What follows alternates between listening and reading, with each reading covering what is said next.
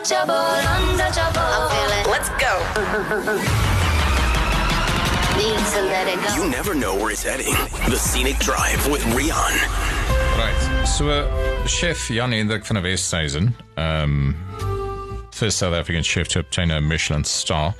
Soos ons weet, uh die baie bekende restaurant Jan dan uh Frankryk uh in the French Riviera Riviera Riviera. Riviera. Ehm um, almal ken daai restaurant, al ons hoor net van dit. Ja. Never been there. En toe kom die tweede restaurant daar in die, in die uh uh Chwalu Kalahari, as ek reg onthou.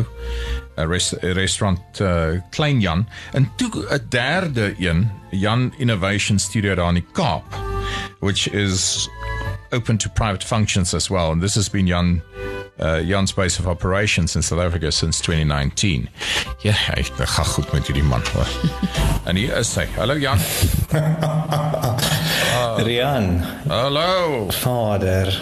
Hoorie man. so ek het net gehoor jy sê my naam is nie sexy vroeër nie. Ja. maar ek dink nie Rian is kos. veel beter nie. Nee, ek hoor. weet. Nee, ek weet. Ek strei nie eens met jou nie.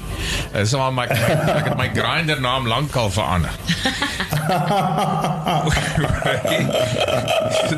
hierdie hierdie Innovation Academy lyk vir my spectacular. Eh, Vertel my net bietjie wat Ja. doen julle daar?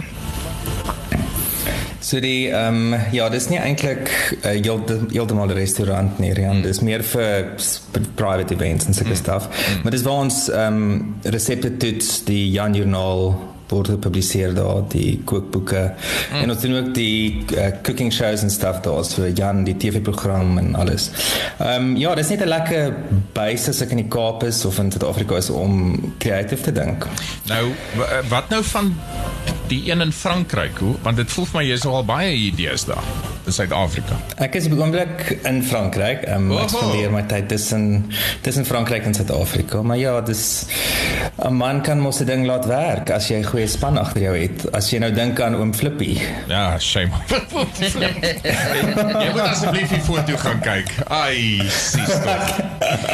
Hoorie, nou uh, ek sien ons geliefde president het sy uh, uh verjaarsdag ete kom doen by jou.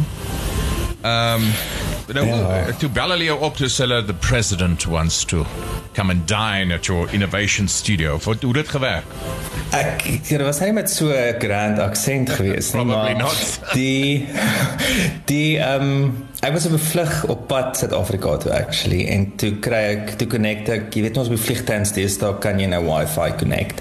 En ek kry toe 'n WhatsApp en dit sê ehm um, president Ramaphosa wil môre aand by die Innovation Studio eet. Ek het amper daai exit deure oopgemaak, Rian. Dit was ek het nie geweet wat aangaan nie.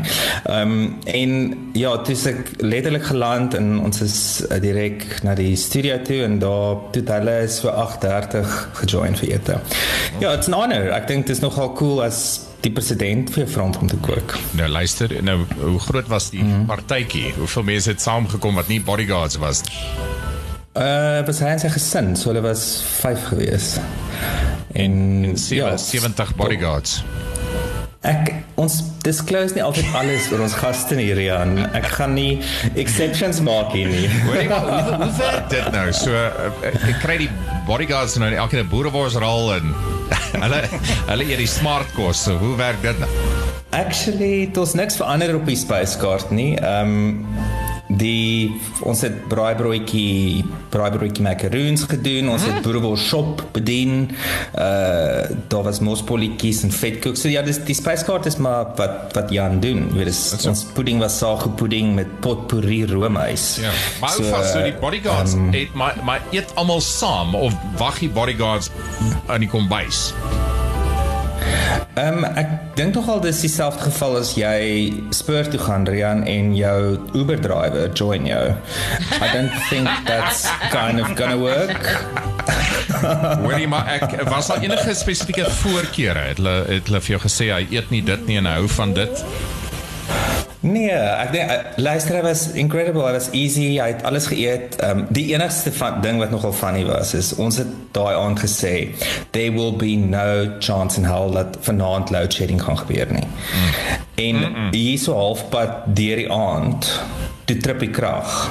En ek is so half nou eers in Suid-Afrika. Ek is nog in Frankryk mode, laat die krag kan nooit trip nie en ek moet nou eers adjust en iewes skielik val alles net so half uit mekaar uit. Maar toe is nie load shedding gewees en toe het ons studio se krag uitgehardloop. Yeah, so ek moes ja, 2 minutes later it was back on. Maar nou demands super easy, lekker, ongelooflike mens, lekker gechat, ehm um, kos geloof. Mm. Ja. Het, het, getip dan.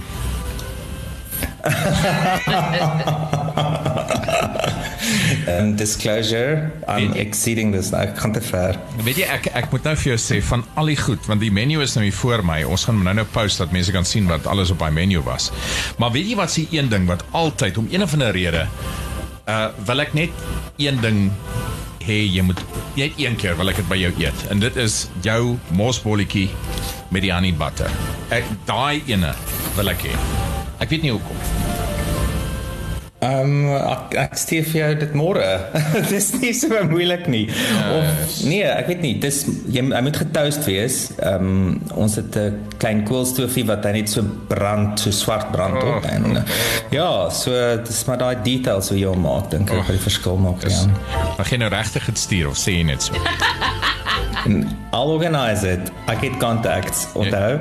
Jy is chef Jan for ever sake.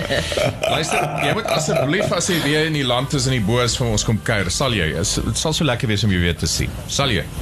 Ek was laas by julle toe julle vir my McDonald's ja, blood blind taste. Ja. So ek avoid um, ek avoid julle vir 'n oomblik. Ja, maar daai was 'n ander nee, ander show. Jy weet, hier is hier is ons. ons sal jou op die ander hier. As julle die hot cuisine, ek ek's daar. Rianne klink baie lekker, dankie. Okay. Luister, dankie vir die chat. Wil, wil jy net wil jy net kos hê? Ja, Moet ek vir iets aanbring? Ag, wat 'n vraag is dit nou? Jy weet mos nou teen hierdie tyd. Let's go. Just the drive soft the comments you make. Says it like it is. The Scenic Drive with Rion. Weekdays 4 to 7. Jacaranda FM.